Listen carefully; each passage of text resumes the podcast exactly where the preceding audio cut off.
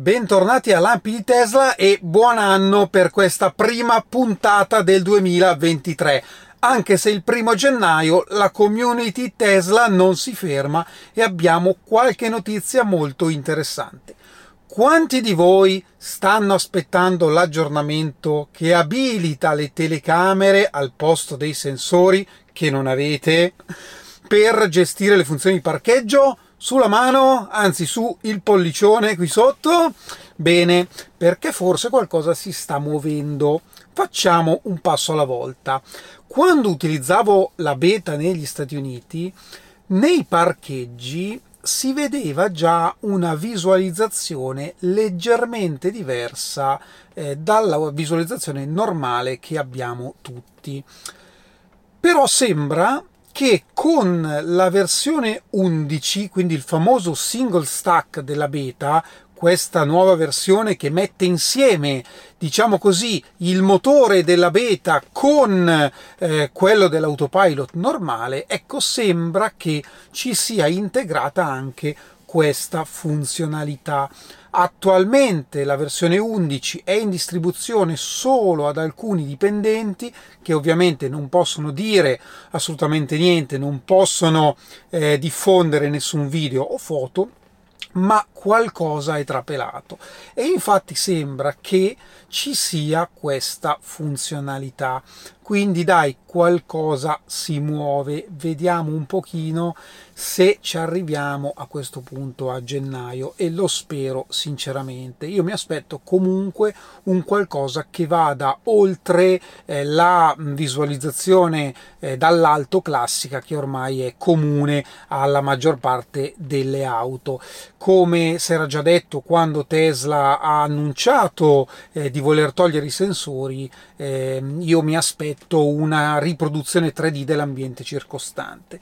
E vi dirò di più, ho notato, fateci caso quando fate manovra, che dall'aggiornamento di Natale in poi qualcosina è già cambiato nella visualizzazione. In particolare eh, mi è capitato di notare dei cassonetti, ma anche quelli piccolini, proprio alti al massimo 30 cm, ehm, proprio qui davanti a casa che rimangono nella visualizzazione anche quando facendo manovra non sono più nel raggio d'azione delle telecamere. Quindi secondo me una sorta di riproduzione 3D dell'ambiente circostante già c'è. Ora non è ovviamente utilizzabile per i parcheggi perché non è precisa come lo sarebbero i sensori, ma secondo me ci siamo veramente vicini.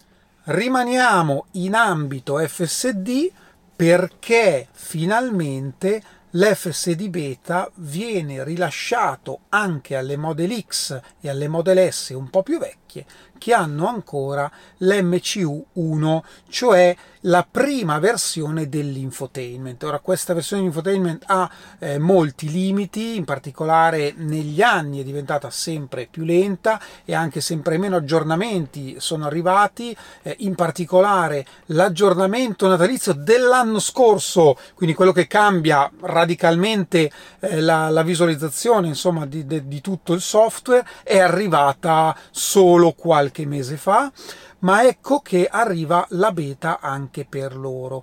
Quello che mi immagino io è che sullo schermo ovviamente eh, ci siano delle limitazioni di visualizzazione, ma vi ricordo che la, il software e l'hardware che gestisce l'infotainment è staccato da quello che gestisce Autopilot. Infatti basta avere l'hardware 3.0 dell'Autopilot per poter avere tutte le funzioni di guida autonoma, quindi anche con MCU1.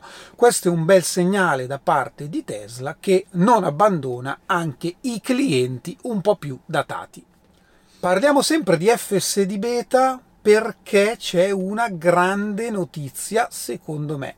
C'è stata una domanda su Twitter eh, di un utente particolarmente conosciuto che, che, chiede a Elon: Ma per chi ha guidato oltre 10.000 miglia di FSD beta, eh, sarebbe possibile eliminare la richiesta eh, di toccare sempre il volante? E Elon dice: Sì, certo, lo faremo entro gennaio. Capite che questa è una notizia incredibile che apre veramente nuovi scenari per quanto riguarda autopilot. Andiamoci piano, ovviamente questo vale a quanto dice Elon per quanto riguarda l'utilizzo della beta e per utenti che ormai la utilizzano da molto tempo, eh, il che mh, mm, ci sta, rimane il fatto che attualmente il responsabile è sempre il guidatore, quindi sempre un occhio attento alla strada e a quello che fa la macchina, però vi posso dire una cosa che io da eh, tester di beta ehm, vi dico che è diverso veramente utilizzare l'autopilot dalla beta perché ovviamente usare la guida autonoma in un ambiente cittadino eh, comporta il fatto che il volante giri molto di più che in un ambiente autostrale, questo è ovvio. E quindi a volte anche avere questo avviso di eh, farsi sentire dietro al volante non è proprio semplicissimo da gestire. Comunque io lo vedo come un passo avanti enorme e non ci resta che aspettare di vedere l'implementazione eh, di questa nuova funzionalità, chiamiamola così, eh, negli Stati Uniti per gli utenti beta per poi sperare di vederlo anche esteso all'autopilot normale negli Stati Uniti e poi anche in Europa, aspettando sempre la beta anche in Europa. E ora torniamo a parlare di Cina, di consegne, di domanda, di prezzi, perché Tesla ha mantenuto, e questo vale a livello globale dal primo gennaio, i prezzi che c'erano il 31 dicembre, perché tante cose sono cambiate a livello eh, legislativo e di incentivi in varie parti del mondo, ma Tesla ha mantenuto per ora i prezzi invariati.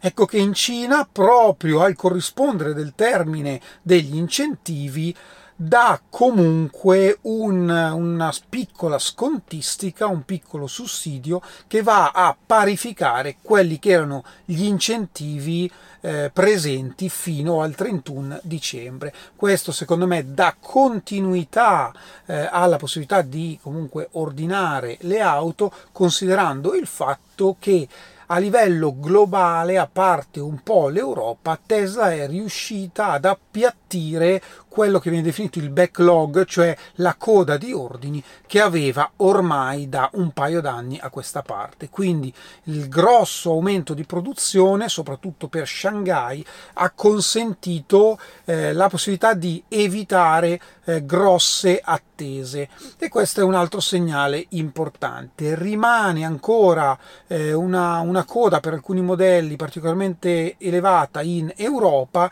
ma proprio eh, è un continente dove le auto vengono ancora maggiormente importate dalla Cina, sperando che eh, Berlino a breve eh, cominci davvero a sfornare tante tante auto per soddisfare anche il mercato europeo. In generale questo potrebbe aprire scenari molto interessanti. Ricordiamoci che gli aumenti di prezzo dell'anno scorso ormai eh, sono serviti proprio per calmierare un po' la domanda. Ora che domanda e offerta cominciano a riequilibrarsi, potrebbe aprirsi qualche scenario interessante. Staremo a vedere. Questo è tutto per oggi, io vi ringrazio come sempre e ci vediamo alla prossima. Ciao!